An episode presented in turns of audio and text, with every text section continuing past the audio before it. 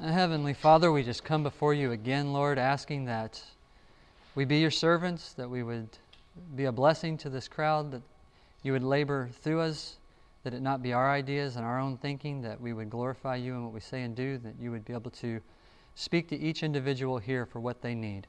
I pray you give them ears to hear, but more than just hearing, that they would put their hand to the plow, they would put these things into action, that they would lean on you and trust you that you are going to guide them into all truth. We thank you for the opportunity now to, to teach and learn. Bless us to this end that we might glorify thee as our prayer. In Jesus' name. And for his sake we pray. Amen. All right. So, we uh, thought we would approach this a little bit backwards. So, we're going to approach it from the idea of well, Alan and them are going to talk about, they started a farm this year. So they've had a farm, but they've moved to a new place. And so they did a lot of searching for land. They've done a lot of, uh, once they found the land, the de- development of the land, and, and all these things just this last year. And so they're going to cover some of those details. So what we're going to do is we're going to start at marketing, which to me seems a little bit backwards from where you would necessarily start. You would think about talking about how you grow stuff. But we're going to talk about marketing because a lot of times what you grow is dependent upon your market. And so we're going to start a little bit what I would consider from the back end of this and work towards the okay, how do we do it? Um, and if you don't think marketing is important or that it's some sort of boring component of this, it won't do you really much good to grow a bunch of produce and not have anywhere to sell it. It turns into compost. Um, not anything wrong with compost, but you don't want it to be what you grow. Um, so, the first question that I think of when I think of marketing is that I need somewhere to let it be sold, and usually a large metropolitan area, whatever closest city. It's not mandatory, but it is a good question to ask yourself what is the largest metropolitan area? How big is it? Um, how far away is it? Because these all become very pertinent when you start driving there on a regular basis. Um, Another question is how educated is that community about this type of thing you want to do? And so, you know, we have a large metropolitan area where we're at, Louisville, Kentucky. Not too far from there, we have Bloomington. If we really get adventurous, we can go to Indianapolis. Um, you know, none of these things are, are as far away, they're not out of reach for us. And so we have very large metropolitan areas, but they're maybe not as educated as, say when we were in Washington State and we were going into Seattle. Um, I didn't have to educate. If I asked last night, John asked, did anybody know what escarole was? Uh, most of our population base knew Treviso, Radicchio, escarole. We grew spigariello, and most of our population base, and I would say maybe not most, but a large portion of our population base there knew what those foods were. I didn't have to educate them. If I said, uh, this is kohlrabi, they were asking me for kohlrabi. I wouldn't have to tell them what kohlrabi is. And so, um, knowing the education base of your population will help you tremendously as well. I was just going to give an example. We do two different farmers markets in Louisville. Uh, one is in the parking lot of a health food store, the other is in a low income area, and we sell totally different produce at one than we do the other. And we do different kinds of education than we do at one and the other. And so you can pick and choose uh, different markets, different clientele, what you feel like your mission is and where you want to serve, and you can go really diverse. You can be in, you know, more lucrative neighborhoods and diversify and go to lower income areas as well. Yeah. So part of intentionally we chose to go into the low. We used to live in the area that was uh, would be considered low income. Um, and so for me, it was very exciting to be able to go back down there and bring this. You know, I learned. I went when I went to Seattle. I went to the farm and I, and he says, "Go harvest the radicchio over there." And I was like, "Oh dear, what in the world is radicchio?" Like my my palate choice had obviously been like Kroger was my palate choice, and so all of a sudden my whole world just was expanded it on what food was. And I remember the first time I ate fresh broccoli, I was sort of, I didn't even, rec- you know, it was like some other food. And so I was excited to come back, and it's actually a food desert. There's not a, a grocery store in this area, and so it was a real blessing for us to, to go into that market. Um, and then slow down. What do people want? That's a good question to ask. Because if you're growing a bunch of stuff that people don't want, it's not really economically viable either. And so that's not the, I don't think that that's all you got to do. In fact, I would encourage you not to just do that, but it is definitely a question you want to have an answer to. Um, the other thing that's hidden in this question is what do you want to grow?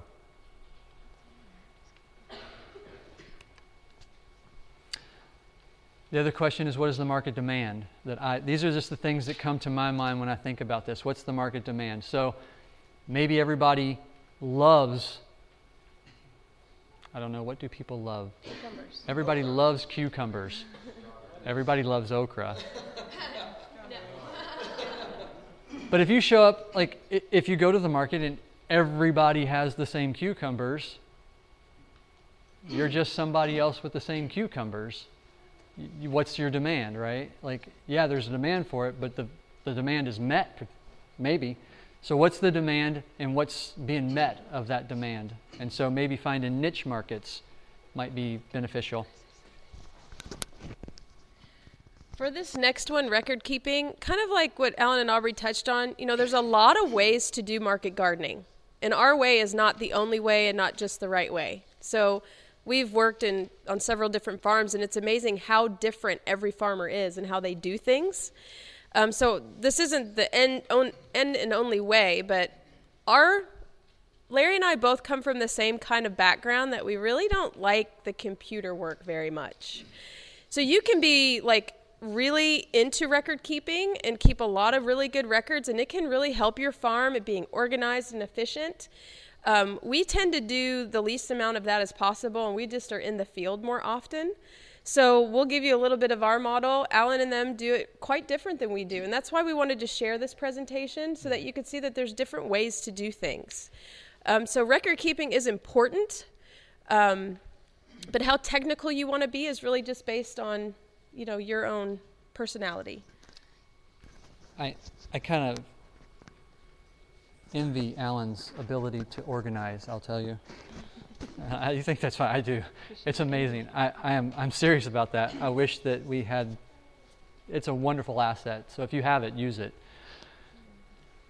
And so then you, you kind of, you grab all this information from your community, and then you have to make a decision about what you think is going to be the best outlets, what you're going to grow, and, and sort of how you're going to manage that. And there's some real, you know, I think in, in a general sense, common sense questions you should ask yourself, like, okay, I think the next slide actually, selling what you grow, probably will answer some of this. Um, oh, real quick i just oops. wanted to add that was a picture of our farm oh, yeah. oh sorry that is a picture of our farm just so you can get an idea it's we're on 16 and a half acres but we cultivate about two and a half acres of what we have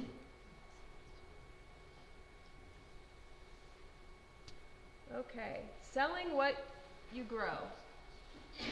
So these, this is kind of a summary slide of what we're going to talk about for So, the rest yeah. of the presentation. So farmers market, restaurants, wholesale, CSA, farm dinners, and online store. Are you guys going to be able to do the online store part? Okay. Oh. So, the the um, does that come up? Yeah. Looking for a good market. The the saying location, location, location. It, it, it's said that way because it's true. um, finding the right location for what you're doing. If you're growing a bunch of, um, I don't know, we have like a, a large uh, Korean, so you have a large Korean base community, um, you can do niche things for that. But let's say you're, you are growing a bunch of those things and you don't have a large Korean based community. You're in the wrong location. you're growing the wrong food for the people that you're servicing, and so it doesn't really work. Um, The different farmers markets are going to have different types of vendors. So we found, you know, a larger farmer mark, farmers market, you're generally going to do better in your sales people like a lot of booths. They like to be able to have different things to shop for. It becomes like their, you know, their Sunday thing that they do or their Tuesday thing that they do. So generally speaking, a larger market, you're probably going to do better in your sales. Smaller markets are more like to me, they're more like the mission field. You're not really going there to make a bunch of money. You're going there to serve a population that doesn't have a lot of resources. So we actually do one very large market on a Sunday and we do a smaller market on a Tuesday. So you'll just have to shop around in your areas to see what the options are. And so, some of the things you want to ask yourself when you're looking at a market um, one, the knowledge base of the community that you're in. How, how much do they know about the types of foods you're growing? Um, you want to ask about foot traffic. So, usually a market will have a market manager. Go to them. A lot of times they count how many people come through the market every time the market runs, and they have numbers they can share with you so you can get an idea of the foot count. Um, so you would talk to the market manager about that. Um, you know, and a fundamental question is, is do they have space for you? You know, you may like the market, you may want to be at that market, but they may not be accepting, you know, you can get on the waiting list, whatever. So even if you don't have, say you're not sure you want to enter that market, but you think next year you might enter that market, it might be worth getting on the waiting list now. Does that make sense? Hold on. Um, the other thing is it's always good if a market, and she kind of mentioned this, but you know, people have booths for bread, soaps, crafts. If they have those types of things, you know automatically there's a bigger draw. You're hitting more diversified people group when they have those other things. If there's six vendors doing produce and you're growing produce, you may ask yourself, yeah, there's a high traffic, but do I, or how am I going to set myself apart from everybody else? If you go there and there's six vendors and they all have the same food, you automatically know, hey, I can come in here and I can grow different cucumbers, different tomatoes, different whatever, or things that aren't here, and perhaps you can pick up a lot of sales that way. Um, and then the other question you want to ask yourself when you go to the market to you should scope the markets out. What are the prices? What do people selling stuff for? Because that's going to be really important. So, we're going to give a little testimony about the care about your customers. And um, we had a situation at one of our farmers markets where we had this couple, man and wife, that would come every week very consistently. Told me about their sick dog. We prayed about their sick dog together just really bonded with them throughout the experience. Well, all of a sudden they just stopped coming, and you kind of wonder, hmm, I wonder what happened to them. So last year, not this past season, but the one before, at the very end of the season, it was our last farmers market. We had packed up the van, went inside the health food store, and we're just chatting with people. And this couple walks up. Wow, where have you been? We've missed you. And, you know, how are things going? Well, they had both lost their jobs and they couldn't afford to go to farmers market anymore and buy produce. Well, we said, well, we have so much food in the van right now. You know, we just ended the market and, you know, we're done. And we just ran in there and loaded them up with bags of produce and gave it to them. Well, then that winter, I got a card in the mail. They had decided to join our CSA for the next year which is really exciting to me. So they're now CSA members, and we've become even closer with them. They've been out to the farm, and just a really cool experience. So invest time in your customers. When one of them approaches you, can, we're going to hold questions to the end. I was just going to ask you to define CSA. Oh, sure, sure, sure. Thank you for that. Um, Repeat the question. So he, uh, this gentleman pointed out I said the word CSA, and many people might not know what that means. So, CSA stands for Community Supported Agriculture. So, there's a lot of different models for this, and we're going to talk about it. But the idea is uh, people invest in your farm in the beginning of the season, and then you supply them with vegetables throughout the season. So, that's what it stands for, and we'll go over that a little bit more in a little bit here. But I think it's really important to talk about um, investing in your customer. So make eye contact with people when you're serving them. If you notice they're a little down, ask them, you know, how's it going? You're going to be seeing these people every week, week after week. Hopefully. And um, like Aubrey said, there's this connection that's made uh, automatically because they're trusting you with growing food for them to nourish their bodies. So it's this really cool connection of trust that develops very quickly, that's very unique. And so, you know, ask them how they're doing and remember their names and talk about their dogs and things like this. And it really is an amazing experience. Remember, it's a ministry. Um, so we're going to look at how do you price your food. Um, yeah. So it's a, it's a, it's not an easy. It's not as easy as you would like it to be. I'll say it that way. Um, what we do is we tend to go to the grocery store and look at the organic prices, and that's where we price our stuff. Usually, when you come to the farmer's market, it is really not okay to undercut everybody at the market. And it's really, you don't want to be, you really don't want to be way over their prices. And so you kind of have to get a feel. That's why I said look at the prices when you go to the farmer's market, because that's your, that's you're going to be, basically, you're going to be in their ranges. And so if you want to sell tomatoes for $5 a pound, which I think is reasonable, everybody might be selling for $2 a pound. And you might have to go, well, it might be reasonable to me, but clearly it's not reasonable to anybody else. And so you then have to readjust, okay, what does that mean for me economically? What does that mean for me in choosing, you know, how I'm what what does tomatoes look like to me now at $2 a pound? When I came from Seattle, 4 and $5 a pound was normal. When I went to South Dakota, 250 a pound was normal. So that was I had to reevaluate, you know, how that economically was going to affect me. Something else I just thought of to add is it's really important to also develop relationships with the other vendors because it's not a competition. You know, there's other vegetable vendors there. You need to develop relationships with them too and actually help each other. Someone comes to my booth looking for broccoli and I don't have any, but I know my fellow neighbor farmer does, and I'm going to direct people over to them and vice versa. That's how it really works. And um, the other thing I was going to mention is we always, at the beginning of every market, pretty well, unless it's a regular item, we will compare prices because, like Larry said, we don't want to undercut each other.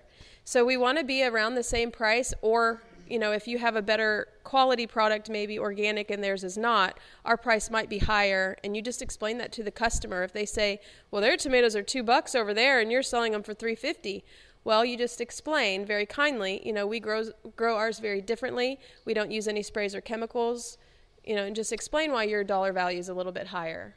And and you may we do certified naturally grown. We don't do certified organic. Um, same standards, same, and so we have to explain to people a little bit. We tell point them to online stuff, and so there's a lot of education that's going to go into the the practice of this. You are really going to have to educate your population base most of the time. So, just to talk about the certified naturally grown really quick, you can go to their website, certified naturally grown, and it will explain to you. It's really the same standard as the USDA certified organic. It just is a lower cost for the farmer to become certified. We're actually inspected every year. Um, it's a great certification if you're trying to find something that's not quite as expensive as the USDA certified organic. I've been doing it for 12 years. It's, I think they're a great program. Um, sometimes I don't know that people understand it that well, but I think it's a great program. Let me talk about this. She'll talk about this because that's not my suit. So punctuality is so important. And my husband, he runs late for everything. And farming is it can be quite quite stressful when you're trying to harvest, get everything in the van, get to the market, set up and ready before the market starts. And I'll be honest with you, we are pretty much never ready before the market starts. And it really increases that stress level that you have. If you are not there and ready right when the first customers come, it kind of sets the stage for the whole day. It kind of just makes you feel stressed the whole day. So we're really working on that on our farm. I think this year we're going to be punctual. Um, but I just want to encourage you all to kind of try to plan your day and your harvest and your market days so that you know the time frame that you have to get everything in the van and get to market on time and try to be set up and everything looking nice before the customer arrives. You will do much higher sales. Um, a lot of times markets are busy in that very first part. You'll do better in your sales if you're there on time and set up. So, um, one of the things that you look for in a market in our area, it really doesn't exist. When we were in Seattle, there was a bell. You couldn't sell before the bell. And so you would come, you would set up, and no one could really inhibit your setup. Most of the farmers markets we attend now, the time creeps back farther and farther and farther as the season goes because people just keep showing up and want to buy stuff before everybody else gets there, and, and you're constantly getting interrupted with your trying to get things done. So, what's the next? Next one is branding and signage. So yes. So when you send somebody home with a bag of salad mix, it's just a bag of salad mix when it gets in their fridge. If you have a sticker with your farm's name and your logo, all of a sudden now it's your lettuce that's in their refrigerator and that sticks in their mind. If you're at the health food store and your salad mix is up there, now people have some way of recognizing, oh, that's so and so at the farmer's market. I want that one. And so branding becomes very fundamental for people to know who you are and what you're about. Now, if you're going to brand your stuff, you want it to be good stuff. If you're doing this, you want it to be good stuff in the first place, though, right? And so we're going to go through some stuff, some steps to make sure that you understand in the processing part how you get quality produce onto a shelf and not wilty products. And we have a direct example of that. We our best seller is our salad mix, and we have a whole lecture during the main conference on commercial salad mix production. And so people come to our booth. We have a large following just for our salad mix. And so I then sell it to our local co op, and he makes sure to put our name and our farm on the bag. And he says our salad mix sells better than any other. And it's because I tell my customers, if you run out of our salad mix, you know, by the ne- before next Sunday, you can buy it in the store here. So now they know they can get Eastward Garden salad mix at the local co-op uh, because of that reason. So it really has made a difference with you know having our name on the product. Um, so yeah, branding is key, and you don't want your branding to be complicated. Simplify everything if you can. Okay, presentation matters. A picture is worth a thousand words.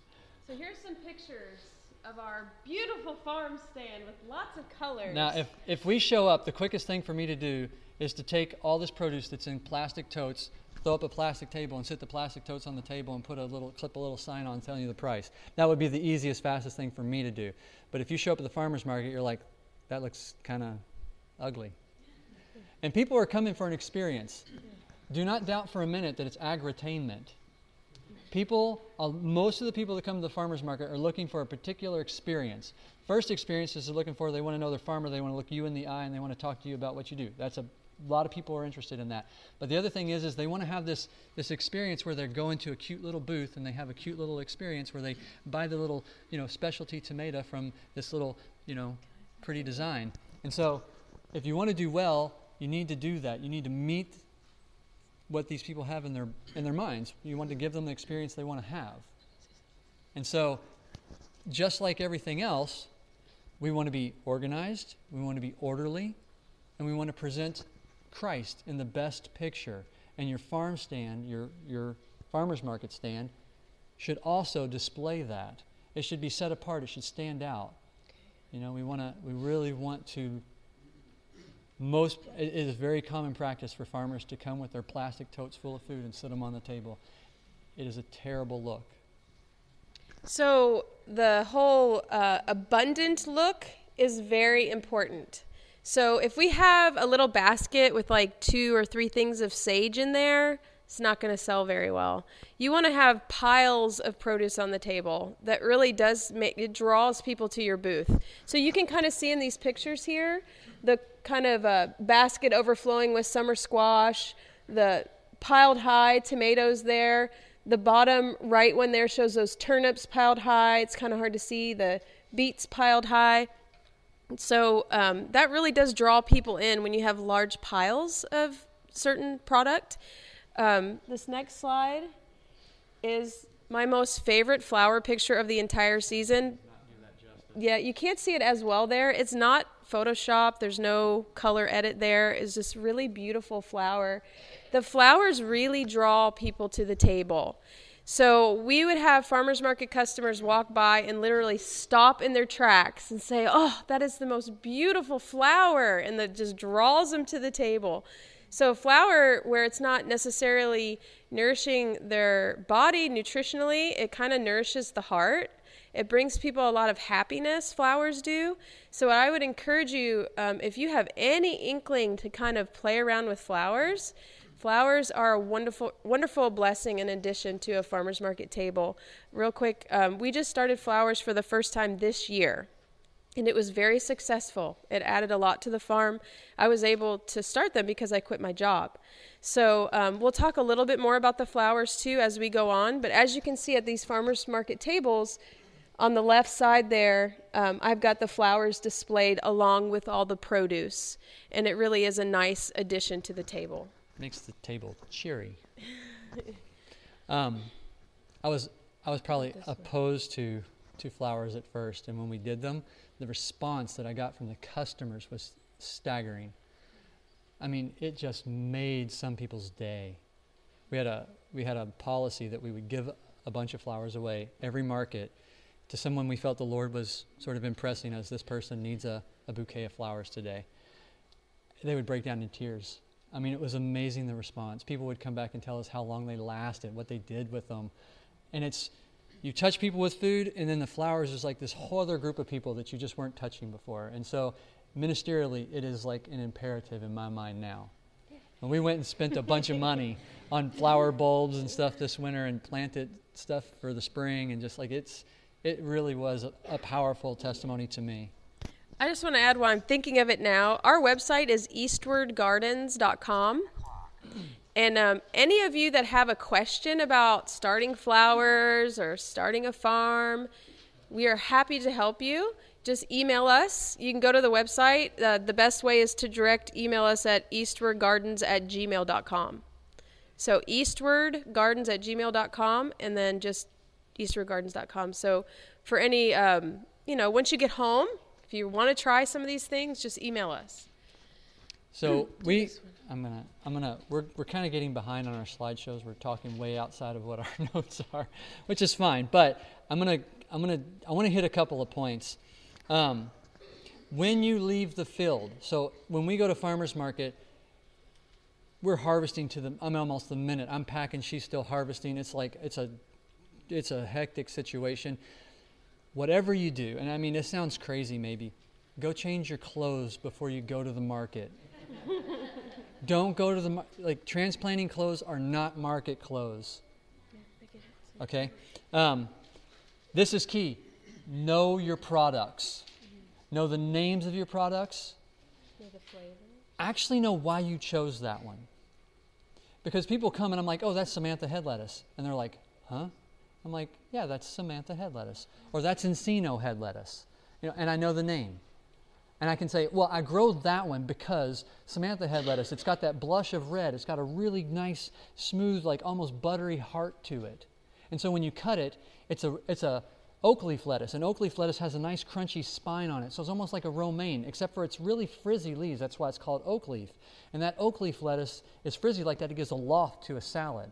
And so now I'm, I'm talking about this lettuce. I have like this this really intimate relationship with this lettuce. Like it's, it's inspiring to me. And so people are like, wow, I want to I want to eat that lettuce. You know, and so you knowing your product, why you chose that product is very powerful. It's a it's a sales point, but it's it's true too. Like you should genuinely like what you grow. You'll sell it better. We have found it's really funny. Any farm we have ever worked, when you go to market, you will sell the most yeah. of your favorite thing because people are going to ask you, you know, there's two carrots there. What's your favorite? Well, I really like this one. Well, that's the one that they're going to buy. Um, also, knowing the names of the flowers, people would come up and be admiring them, and I say, oh, that one's called Cafe au lait, or that one's Fleur, and it just adds a personal touch to it that people really appreciate, and sh- you know, it shows your care about what you're doing. And this is the entering wedge, right? This is the health message. This is the entering wedge a boulder, a rock that you cannot lift, if you take a wedge and you sit it under and you, you just knock that little wedge, it'll lift that mountain. This is a powerful entering wedge. Something I forgot to mention was um, knowing recipes, because people are going to come up and say, I don't really know how to cook radish tops. So have on, you know, share with them the recipes that you use. And that is also, you know, a perfect example of an entering wedge because you're going to be giving healthful recipes to people.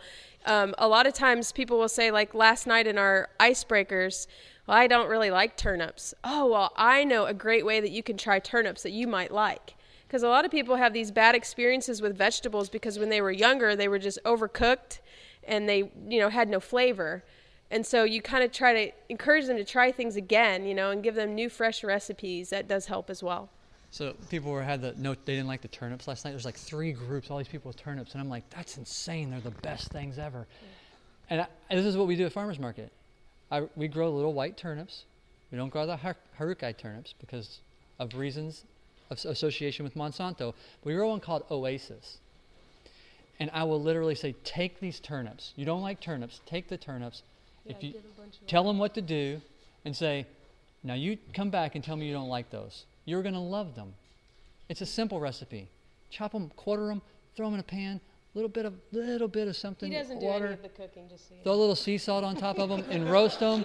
It's going to be like candy. They're delicious.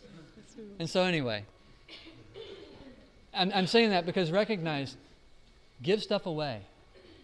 It goes so far. If somebody's buying $20 worth of produce from you, and you say, you know what? We've got this big pile of radishes here. Try these radishes.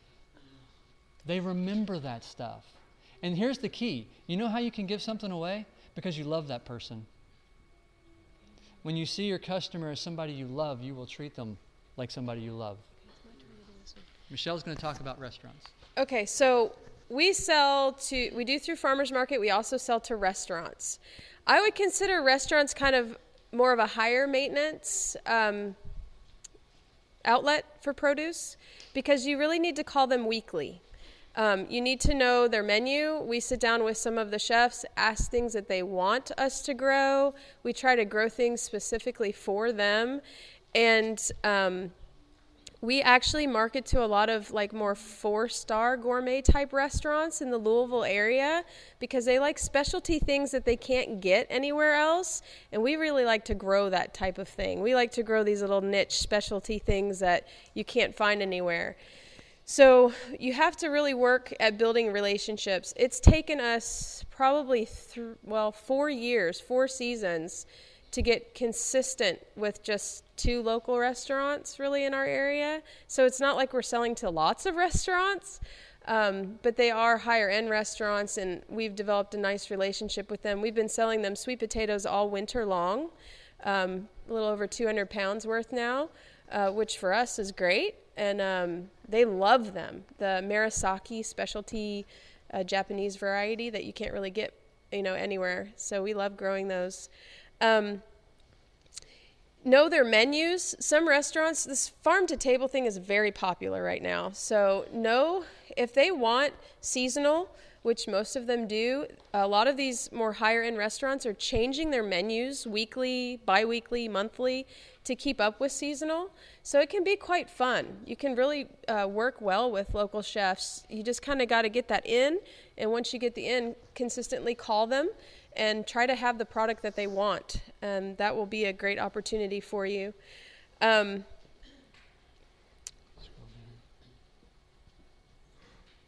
so we talked about the weekly calls and then just consistency. Um, a lot of restaurants are going to need large amounts consistently. So that's where you kind of just have to find your niche. Uh, we're not so much into doing, you know, monocrop type stuff where you have a lot of one thing. We like to grow a lot of variety so that the farm is not just sustainable for the people we grow for, but also for us so we can live off the food we grow. Um, so you just have to kind of figure out what it is that you want to be doing. Um, with the high diversity, it's going to be a different kind of restaurant than, you know, more like a larger, probably chain type uh, restaurant. Okay, so then wholesale. Uh, Larry's having me do the restaurant wholesale and CSA because they're a little bit more like, how should I say, mentally taxing maybe. Um, just because you have to really uh, call the people a lot. So we're in the field every Friday in the morning. I call the wholesale, our co op that we sell to, tell him what we have. He tells me how much he wants and um, we go from there. So it's a weekly thing of actually figuring out what we have, how much we have, and how much they want. Um, so we sell to local health food store. Um, there's also like produce auctions that you can do. We've never actually done them, um, but that is an outlet that you could look for in your area. I think that's usually like more of a rural thing, like in rural areas where maybe you don't have a lot of uh, you know, like a city traffic area, you could look into produce auctions and distribution centers. So like you would sell to somebody that's selling to grocery stores in that case. And usually that's very like if you're doing a large volume of food, you would set up a an account with them and they would tell you what to grow basically and you would grow it for them. Um, just to rewind a little bit, because uh, this relates to wholesale as well. Um, you might have to educate people on the different varieties. So, for instance, we grew four different varieties of cucumbers this year, which may not always be economically the best decision, but we really like cucumbers and we wanted to try different kinds. And so, this uh, one chef just week after week would buy gobs of these varieties of cucumbers. And he just you guys grow the coolest varieties. No one has them. Everyone has these normal cucumbers. And he just really appreciated the variety. So just edu- you can educate the chefs and the wholesale market um, on look you know do you want to try different varieties? And if you're willing to try different varieties with them uh, that could work too. And then next is our csa model. I think you're going to talk about that. Sure. So what's the we got 10 minutes. So the CSA can be I have a love-hate relationship with the CSA. you want me to talk about it then It is very stressful for me. I, someone gives me their money. Most of the time, my idea is to never spend that money until I give them their food, because I, it just stresses me out to have to think that I've got to have six to nine items every week for 20 weeks. Is stressful for me as a farmer, but I get all that money up front. It assists us in the lower part of the season when we're building up into the, you know, having everything on the farm and a, and a higher dollar income. And so it carries us through parts of the season. It's a great model in that sense. Um, It's actually my favorite thing to do on the farm. There's the balance, right? He's stressed about it. I love it. So the reason why I love it is because it's families buying into the farm. So it's people investing in the farm ahead of time. Very thought out process. They're giving you this uh, chunk of money. We we charge five hundred dollars a season for ours. It's a twenty week program. And I put a newsletter in each box. I put a lot of time and energy into personalizing it, trying to think about the products that are in the box, that they go together, that they can make a meal with it. And I actually have a CSA appreciation dinner every year on the farm. So we invite all the CSA members to the farm, and I make a homemade meal for them, and we sit around and we get to know each other.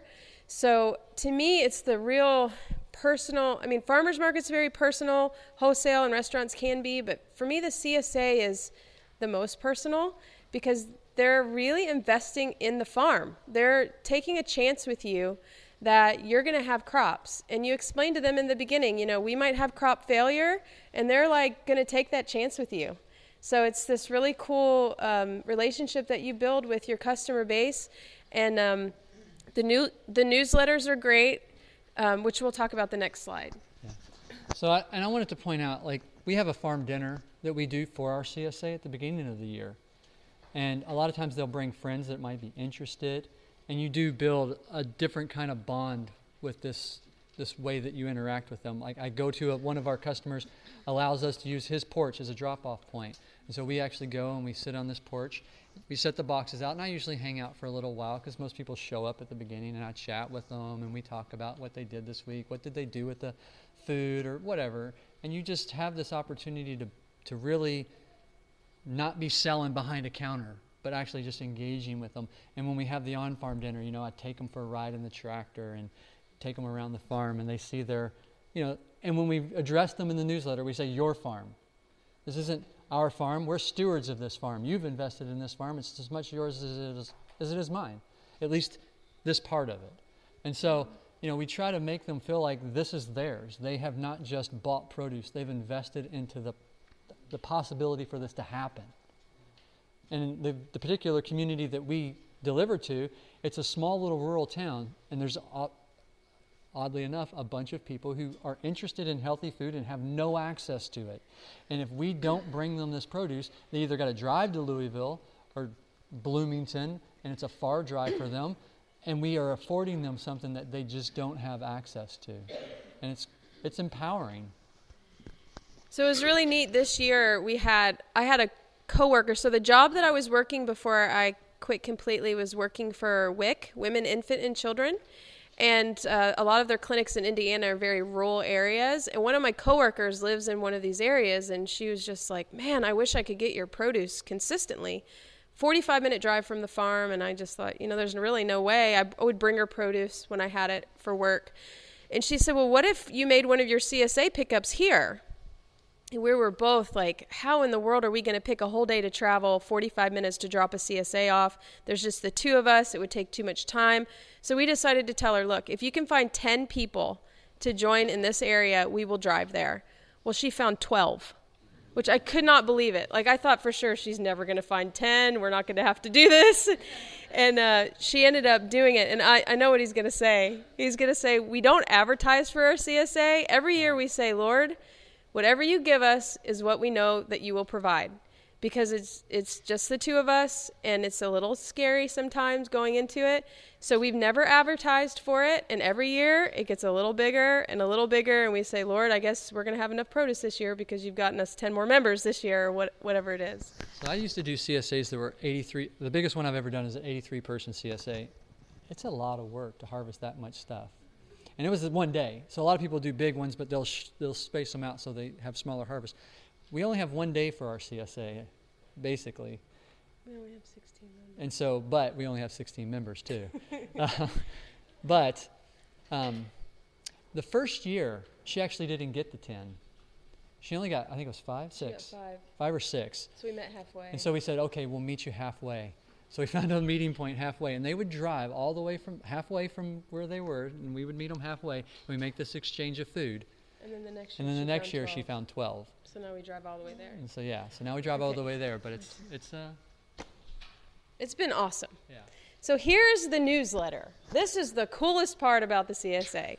So many CSAs, many people have told me over and over again, "Oh, I got a CSA and I, you know, would get all the same thing and I didn't know what to do with it and you know, it's just it turns into a bad experience for people. They feel guilty because they don't eat everything in the box. They're like throwing it out for the deer to eat and they're thinking they're just wasting their money and so variety is very important and I think the education piece of putting some kind of information in the box so that they know what they're getting. And I really enjoy making the newsletter. So I'm a dietitian, so I talk about the nutritional value of the food that they're getting.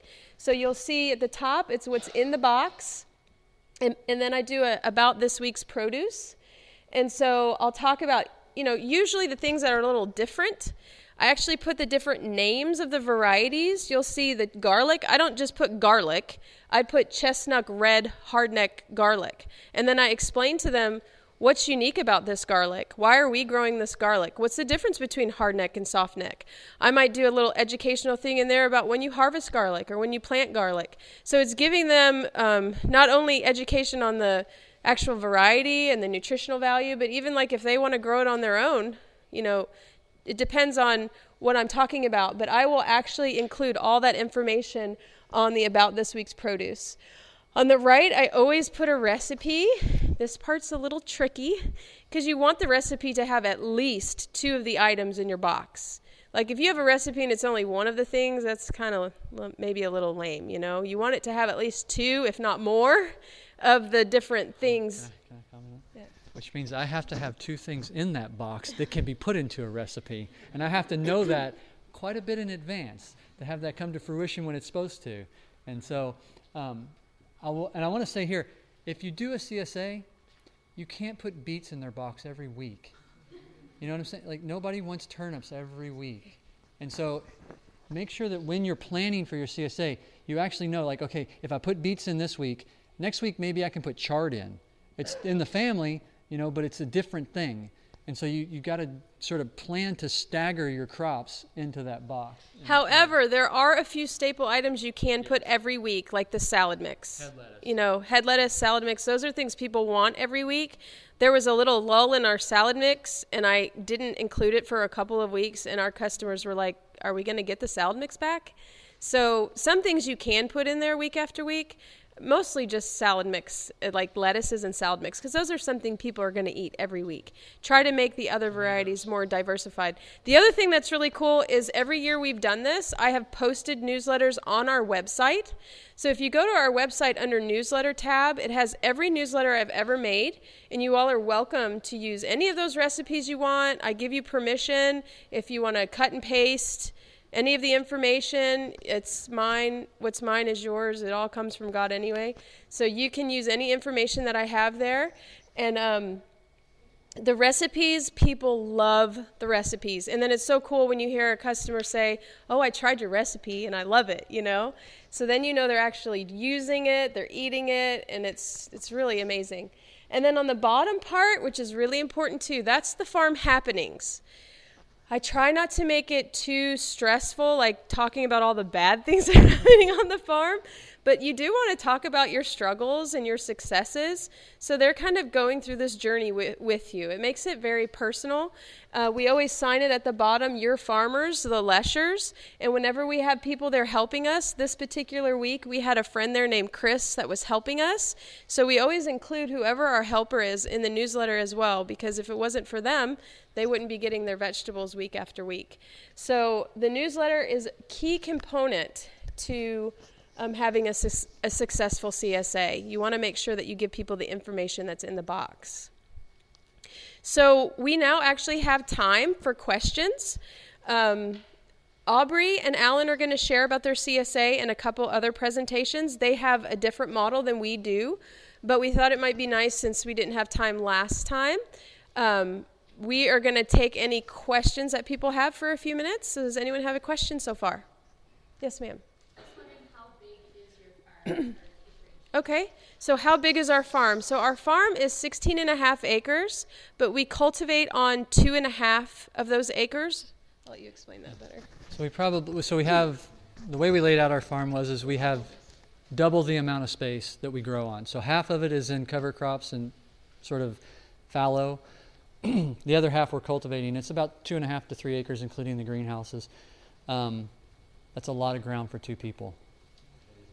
Next year, we, we've cut a third of the farm out, and it's going to be, I think, an acre and three quarters roughly next year.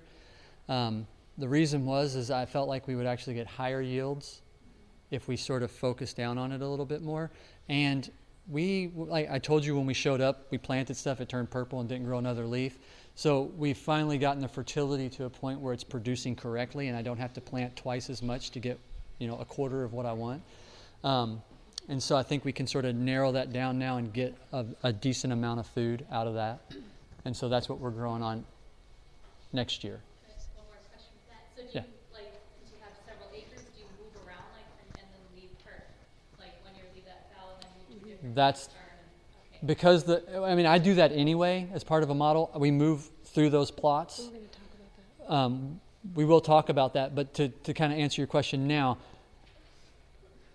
you constantly want to be building. Most of farming is a robbery situation. We, even when we do it well, we still tend to not really nourish the soil. We're just taking constantly. And part of allowing that process to happen is recognizing that even if we did it properly, the soil is in bad shape. And it just needs time to rest. It needs me to put back a lot more than I'm taking out. And so part of our approach is restorative we are stewards, and it's not the economic return. God will take care of the economic return. I'm positive of that. I have absolutely no fears of that. But my job is to do what's right. Now, that is hard sometimes for multiple reasons. You may not know what is right. And so you, you are really leaning on God to say, okay, Lord, you've got to send me now information. You've got to put people in my path with righteous information almost said indignation. Righteous information. And then you got to give me ears to hear it and the strength and courage to do it. And so, you know, that, that's been our process. And so um, there are challenges to it for sure. Um, and with two people, there's a lot of challenges on the farm that we have to pray about how we manage that. So, just to clarify, because we had such poor production when we first moved on the land in Indiana, the soil was not very well we were used to growing a lot of food, we would plant kind of twice as much to get what we needed. So now, through the five years we've worked the soil, it's actually doing better. So we're going to downscale it a little bit. Um, we're learning so much every day. We learn more and more, and so that's part of why um, he answered it that way. Does that answer your question? Okay, great. Anyone else? You had a question, sir? I did. Uh, first question, um, on average, C, on average box on your CSA, uh, what would normally be the cost? I know the Uh-huh. area is different. Oh, I wanted to Yeah. address that. Uh, Yeah. So repeat his question. What is the average cost on our CSA box? Yeah, So, CSA box. so we sell them at twenty dollars a box, twenty boxes a year, and so or a, a season, twenty weeks. What did I say? Twenty weeks you get a box, and so it's going to be twenty dollars a box, five hundred dollars. We try to exceed that dollar point in the box. So one of the the pluses is one you're going to get access to. So if I only have a little bit of something, usually it goes in the box before it goes to the market. So somebody who doesn't Hold it. You just talk. somebody who doesn't uh, you know somebody wants what we have that's an incentive to get the box one the other thing is is what's that We did. Yeah. um, and so we but we try to exceed that price point too part of of the investment return you get is if you're going to get a $20 box we're hoping that's a $25 box you know and Sometimes it's sometimes it's sometimes it might be less than $20 but in the average over the season what we're trying to do is have an average of about $5 more than what you've spent on the box And that's kind of a security blanket for the times when you don't have enough to put in there. And then I explain it in the newsletter. You know, we had a rough week, we had a crop failure, and explain it and, and then make up for it later. Um, but when you have it, put it in there. If you have extra, we'll put it in there to make it look bigger and it kind of secures you for later. One of the things about a CSA that is, is really needs to be thought about too is people have food regrets. And, and one of the biggest reasons people don't sign up for a CSA is because they actually got too much food. You would think the opposite, they didn't get enough food, but most people don't sign up for a CSA because they got too much food and they had they felt bad that they didn't eat it all. Or they're giving it to their neighbors and they feel like they've been they're giving away their food, their money. And so if you you really need to target like a practical amount of food for somebody to eat in a week, and these aren't people who are vegan, right? These are people who eat out pretty regularly. They don't eat that much produce. And so for me, it's very difficult for me to I have to remind myself they don't eat a half a pound of salad mix every meal. Okay? So we gauge it on six to eight items per box. Six to eight items per box is what we tell people. Yeah. Did you have another question? Question was, are you, how reliant are you on greenhouse? Okay. So how reliant are we on greenhouses? I would say pretty heavily. Our cash crop is tomatoes, and they're in a greenhouse, 120 foot by 30 foot greenhouse. Um, cucumbers and peppers. We're going to actually talk a lot about our greenhouse production here in a little bit. Okay. Um, Another question back there in the back? Or go ahead, Laura. So you said six to eight items per box. Is that six to eight literal items, or you give carrots and you give lettuce? Yeah. Yes. Six groups. So for somebody who's never put together a CSA, like how many carrots would you put? How Yeah. many cucumbers? So the question was six to eight items per box. Does that mean individual items or just bunches of carrots, bunches of turnips, and then how many of each item goes in a bunch? A whiteboard is, is a very good tool on a farm. So what we do is we will look at I look at the field and I say, okay, for the next four weeks, the next month, what do I think I will have? And so I'm going to have beets in this box. I'm going to have, and when I say beets, I mean a bunch of beets. So a bunch of beets may be, depending on the size of the beets, anywhere between three to five beets. If they're small beets, we put five. It's, if they're bigger beets, we put three. Use this as a thinking motto. Would I buy it at the store if I saw Yes. it? So every bunch is based on what you would expect to get at the grocery store or more. That's my model. Pressed down and overflowing. Right? Pressed down and overflowing. Okay? So I'm saying, okay, I want beets in that box. Okay, if I'm putting beets in that box, next box chard, right? Because I want beets and chard in the boxes, but I don't want them together because you can eat the beet tops just like chard, right? And so you tell them that, hey, you're getting beets, use the tops, and you get to talk about the tops. So now you got beets and you got chard for next week. So you're knocking out kind of your order of what you're going to do. Okay, I got turnips. I'm not going to put turnips next week, so I can put radishes. Okay, so there's two root vegetables. What else am I going to do? So salad mix is in every bag. Head lettuce should be in every Tomatoes box. in every. Tomatoes can go in every box. Whether and you can so you want to grow at least for me, I grow quite a few different varieties of tomatoes. So I try to vary the type they get in each box.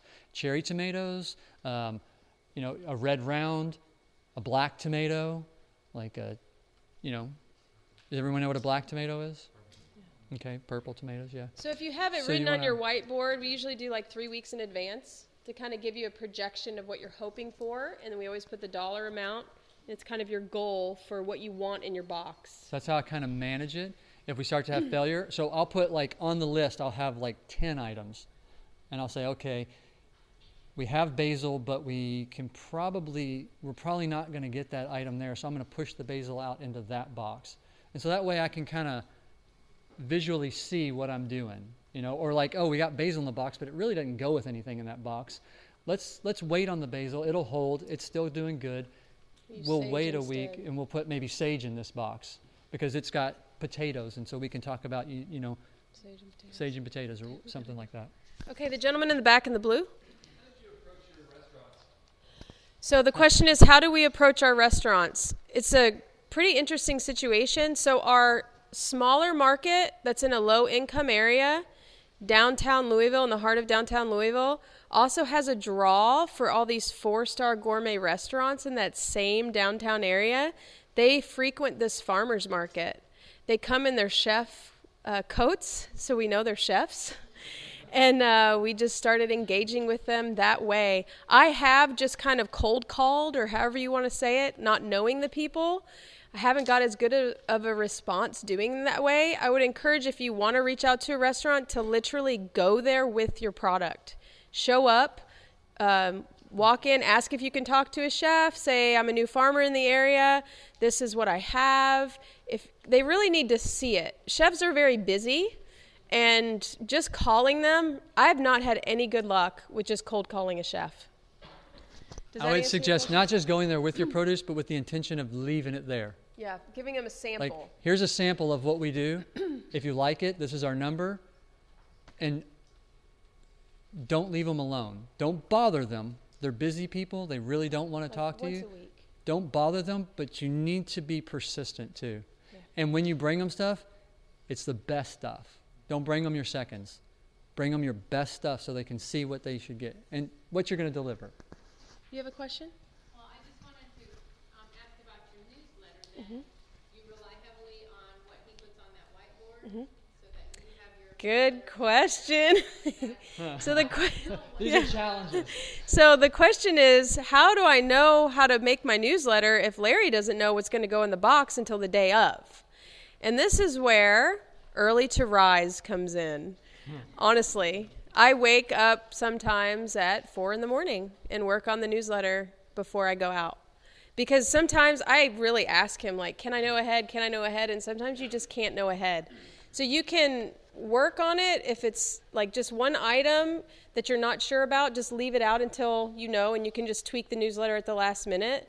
But if you're really struggling and you have a lot of failure happening, then um, there are times when I've had to do this super crunch time, get up super early, and write the CSA the day of. You know, it's gotten better. I'm not very good at writing. Like, this is all by the grace of God. I did terrible in school. Um, as far as a, as a young child, I didn't do well in school. So, school's always been very hard for me. Um, but it's gotten a lot faster. So, I would say it probably takes me an hour, maybe, to pull it together. For someone that types well and doesn't do this when they type, um, th- they could knock it out in probably 20, 30 minutes. You get your formats there.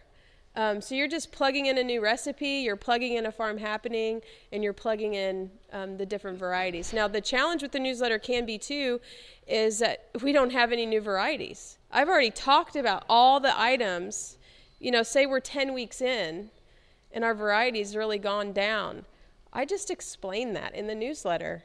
You know, we're struggling this week. I know it's some repeats. I'm going to talk to you about a different aspect of chard. Maybe I talked about the nutritional value before, and this week I'm going to talk about different recipes with it. I just have to get creative and tweak it based on how it's going, and then really just be honest and communicate the struggle on the CSA newsletter. I think they appreciate that, and then they know why, you know, what's going on. So it is time for a break. So those people that we didn't get to answer your questions, just write them down, and we'll have more time at the end of each of these to answer more questions. This media was brought to you by Audioverse, a website dedicated to spreading God's Word through free sermon audio and much more. If you would like to know more about Audioverse, or if you would like to listen to more sermons, please visit www.audioverse.org.